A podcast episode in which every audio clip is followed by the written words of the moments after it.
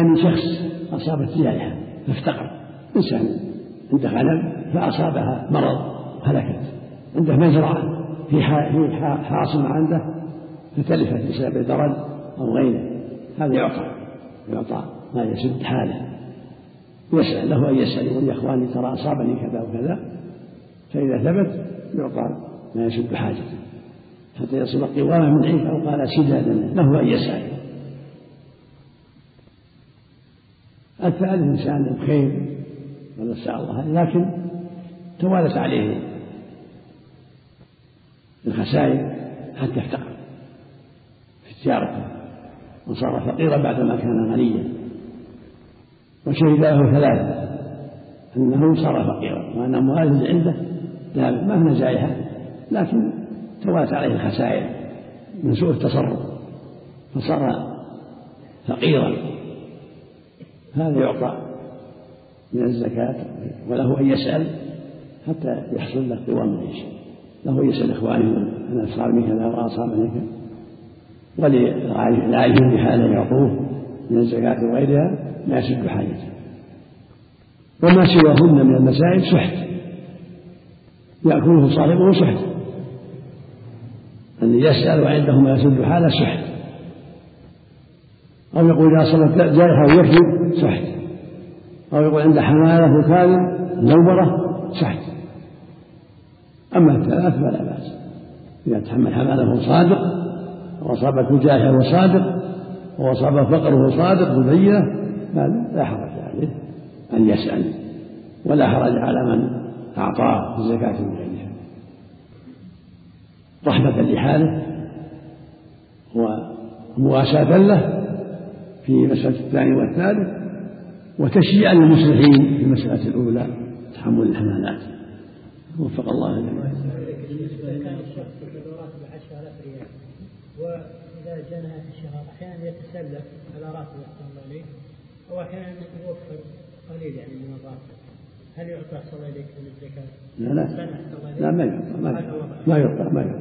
حتى يثبت انه غالب لا يستطيع. مدين لا يستطيع. ولهذا أنت ما يكفي لكن قد يتسه النفقه بعض بالنسبة لمن اصابت الجائحه هل يسأل بمقدار ما فقد؟ نعم مقدار حاجته مقدار ما فقد مقدار مقدار ما يغنيه شد حاجته مثل ما قال حتى يصل قوارا من عيش أو قال سداد يعني ليقوم بحاجة. يسأل اللي يسد حاجته وحاجه عياله. من ملبس ومأكل ومشرب تنكح المرأة لأربع لمالها. وحديث بنات الربيع هذا من أحد من أدلة من أدلة وين مثل ما تقدم. وقع في وهم وقع في وهم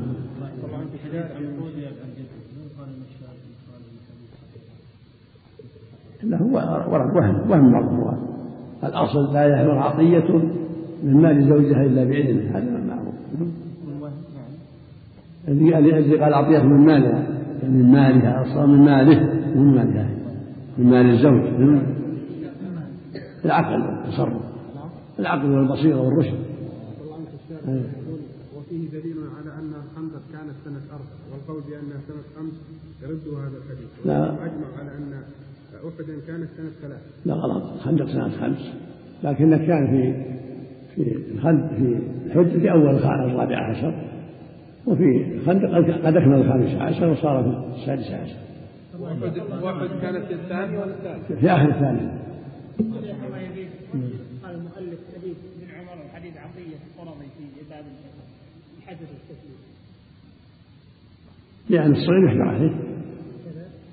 الصغير اللي بعد رشد يحجر عليه فيما لا يصرف هذا معنى. عفى الله أنت الحجر على البالغ لسفر يحجر على السفيه والصغير. السفيه لسفاه والصغير لصغاره متى يكون الحجر؟ قبل أن يبلغ الرشد.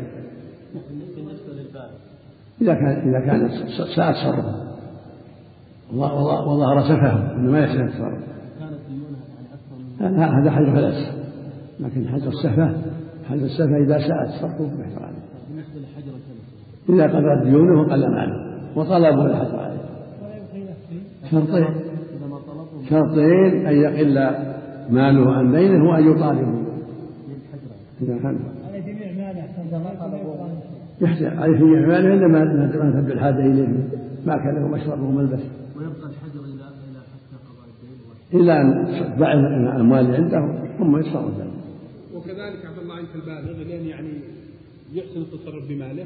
هذا السفيه السفيه عليه حتى يحسن. هذا يحسن التصرف. ما طلبوه ما يسأل. إذا أهل المال ما طالبوه ما يسأل إذا ما طالبوا هذا الشخص. يوفي حسب طاقته يوفي حسب طاقته الله عليك من تحمل حماله إذا عنظروه جزاهم الله. نعم. إذا جزاهم وإن كان بعسر فلا الله ما يسأل من تحمل حماله وعنده المبلغ انه يتحمله يجوز انه قل هو نعم يسأل لأن هذا مو بأجله. هذا أنفقها في مصالح المسلمين. أنفقها في مصالح المسلمين. في إنهاء النزاع بين الناس والفتن.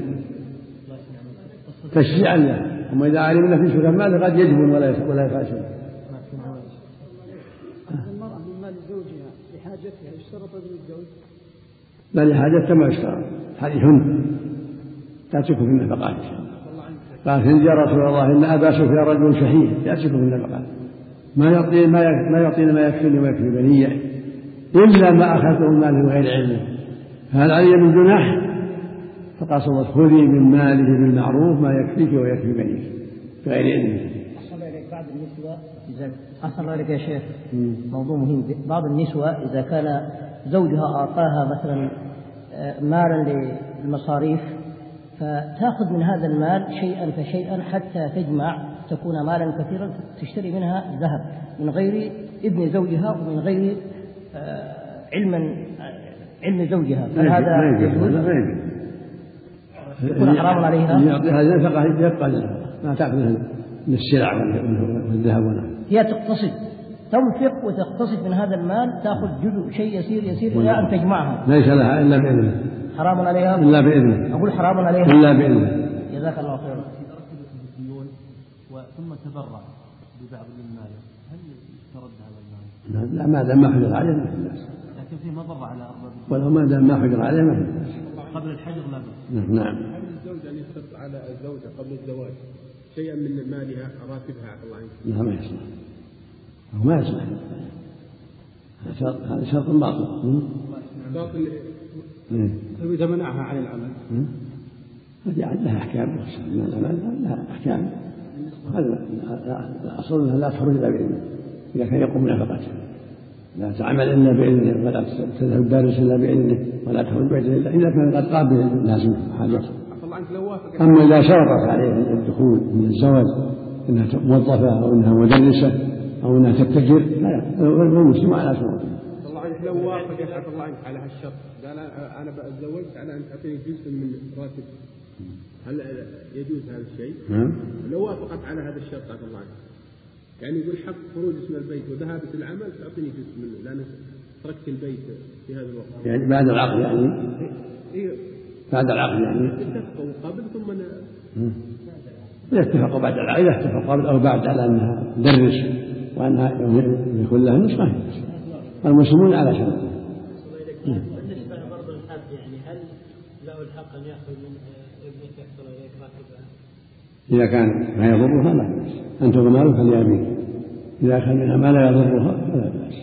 أما الزوج لا يأخذ إلا بإذنها أو بالشروط اللي بينها وبينه. لأن الله يقول فإن طب لكم عن شيء من نفسه كلوه هنيئا إذا طبت نفسها أو كان بينهما شرط إنها إنها ما توظف ولا تدرس إلا يكون لها النصف المسلم على شروطه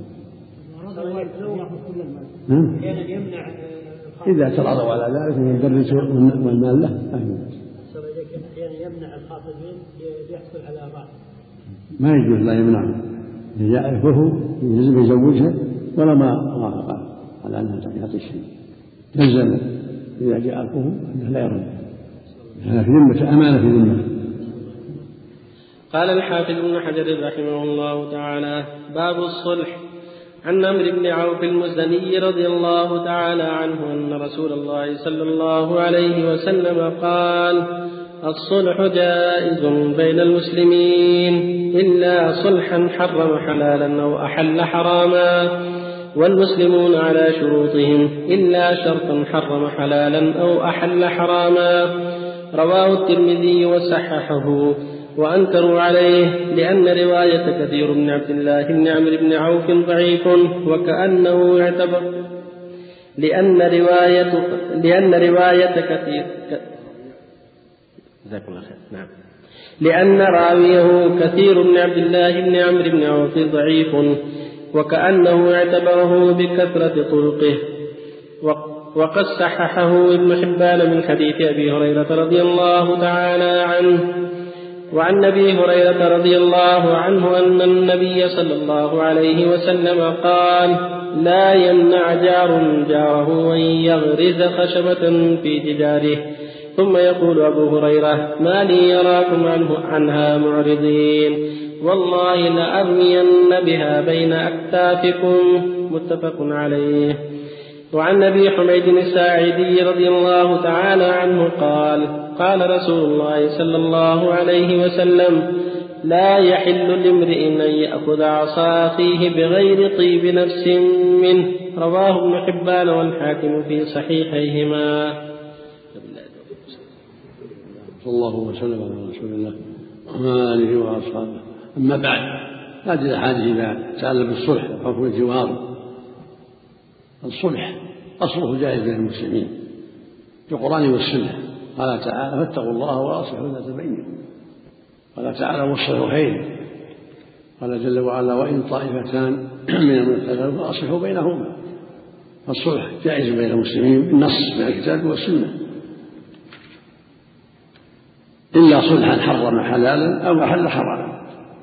ولهذا جاء من حديث عمرو بن عوف المزني انه صلى الله عليه وسلم قال الصلح بين المسلمين إلا صلحا حرم حلالا أو احل حراما هذا وإن كان سنده ضعيف لكن معناه صحيح.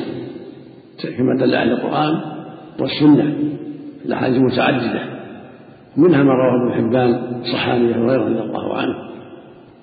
ومن ما ما ثبت بين النبي صلى الله عليه وسلم عن النبي أنه صح بين كعب مالك وخصمه بالشطر في دينه الذي عليه.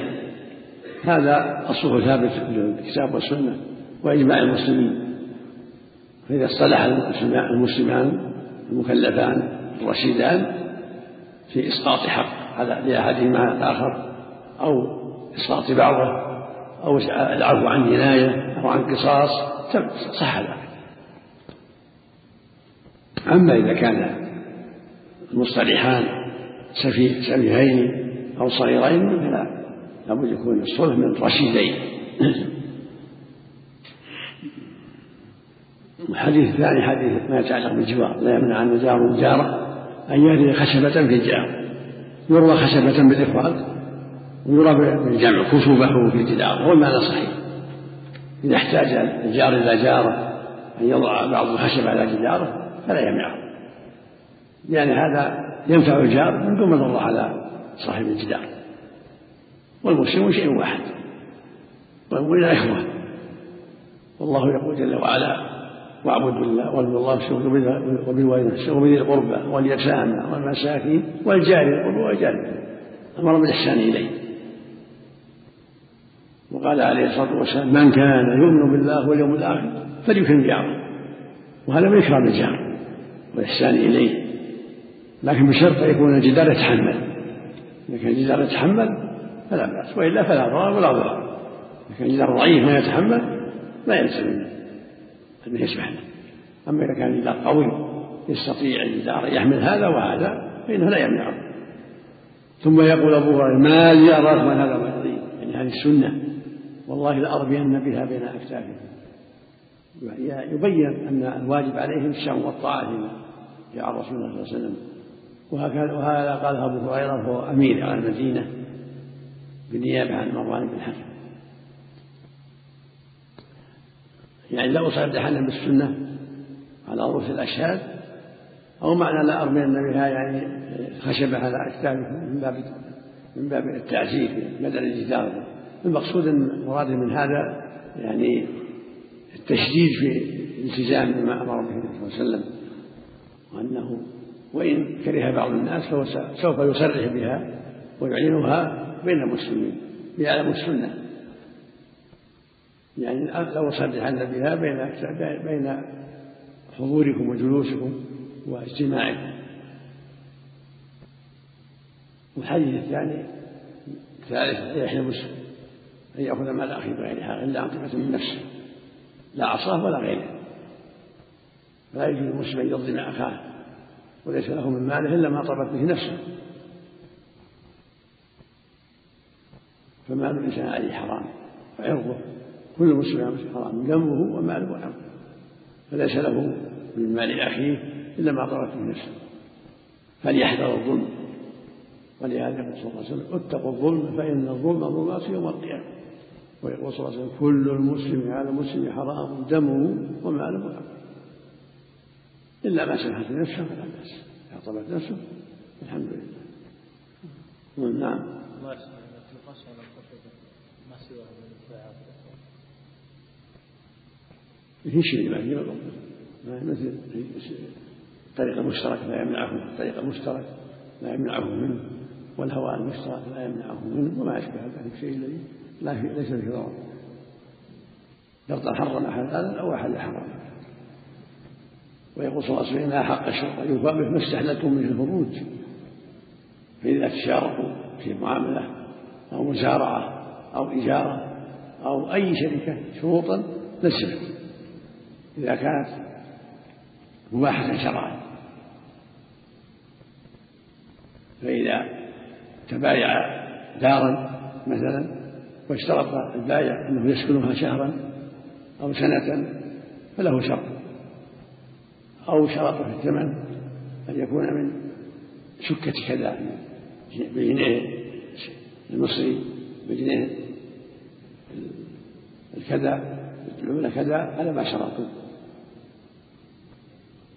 أو شرط أن الدابة تبقى تحت يد حتى تصل إلى بلد. قال إن كان بايك البعيد أو السيارة لكن بشرط أنها تبقى في يدي حتى أصل البلد. أسلمها لك في البلد. تبعه في المدينة وهو من أهل الرياض قال نعم السيارة من بيتك كذا وكذا لكن شرط أن يروح عليها الزيادة أنا وهذه والسنين والرياض أو في مكة وهو من المدينة. في مكة قال نعم لكن شرط أن يذهب إليها يذهب عليها إلى المدينة. فالمسلمون على شروطه. أحسن الله إليك. وفق الله الجميع نعم. أحسن الله إليك. صاحب العقار مثلا يشترط عقد سنة لأجر المنزل. فبعد مضي ستة شهور. قال المستأجر المنزل هل يرجع إليه النصف الباقي؟ شو؟ المست... العقاري يشترط عقد سنة لأجر البيت. نعم. ثم صاحب العقار. ثم بعد شرط لا على المشتري شرط على المشتري أي نعم يبقى على إيش؟ عقد سنة. إيه؟ نعم. فبعد ستة شهور خرج المستأجر. بعد ستة شهور. ولم يكمل السنة. من اللي؟ صاحب العقار. أجرها زين من سنة كاملة. نعم. أجرها سنة نعم. كاملة. سنة كاملة. وش؟ بعد ستة شهور إيه. خرج من المنزل. سمح الباقي. يعني. لا هل يرجع إليه الباقي؟ مم. لا ما ما يرجع؟ العقد لازم. لازم. ثم يكمل المدة ولا ولا يجرها على غيره؟ على غيره ولا يا أخي يسمح بهذا صاحب صاحب العقد. العقد لازم مثل البيع تعدد الشروط اللي نص عليها فقهاء الحنابلة. أنها هي شر... بيعتين في بيع أو شرطين في شرط مثل حمل الحطب وتكسيره. هذا بحث آخر إذا شرط شرطين لا, يصلح لأن الرسول نهى عن شرطين في بيع. يعني اشترط عليه مثلا يبيع الحطب واشترى على البائع إنه في حمله وكسره هذا معناه. أو قال اشتري منك هالدار شرط انك تعمل لي كذا وتعمل لي شرط انك تبني لي هالمحل الفلاني وشرط أنك تحمل لي هالمحل الفلاني شرطان في بيع المشروع عند العلماء انها لا تصح يعني شرطان أجنبيان. أما شرطان في في صفة المبيع أو في الثمن ما يضر. لو قال أنا شارك من السيارة من شرط أنها مدير كذا وأنها صفتها كذا وصفتها كذا ومعدل صفاتها تميزه ما يضر. أو ثمن يميزه العملة الفلانية الصادرة في كذا يعني شرط يتبين الثمن أو المبيع ما تضر ولو كثرت. لأنها من ضمن الموصوفات من ضمن الثمن والمبيع. إنما شرطان خارجيان تكون قضية قضية يعتدى على الأعراض. هل يجوز أن يتصالحوا على أن على شيء من المال ويتام بما اعتدي عليه من عرض يسبه ولا العرض مثلا انه يعتدي على صبي مثلا لواط أو شيء من هذا لا؟ لا يرضى الا التحاكم إلى القاضي مثلا فيتسامح على ان يعطى شيء من المال هذا لا ما يصلح لا ما يصلح العوض عن الحدود لا يجوز. لابد يقام الحد الشرعي إذا إذا ثبت الحد لابد من الحد فلا يجوز المصالحة بالحدود لابد أن تقام الحدود الشرعية. إلا إذا أحد ستر عليه من دون عوض ستر عليه ورضا بتوبته وإماتة إماتة الأمر من باب الستر ستر من ستره الله في الدنيا والآخرة وعدم الفضيحة فلا بأس لكن بدون عوض.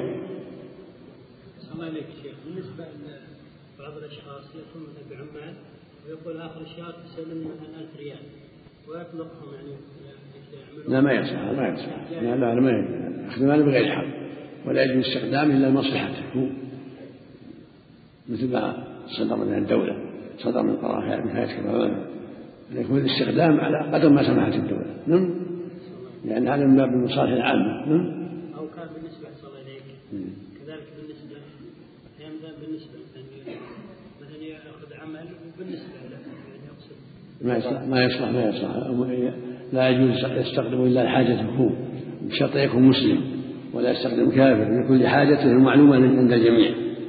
على على النظام والطريقة التي نظمتها الدولة. نعم. ما يعد عبث. يعني أحد المتعاقدين وضعها فقط تعنتا ما لها أي مصلحة. على كل حال كان هو بيحرم حلال ولا ولا يبيح حرام قد يكون له مصلحته وما خطر له. الشروط جائزة الأصل فيها الجواز إلا شرط حرم حلالا وحل حرام. سم. من لها شرط. في مصلحة. أو في مصلحة الله تبقى في بلدها أو في بيت أهلها لها مصلحة. نعم.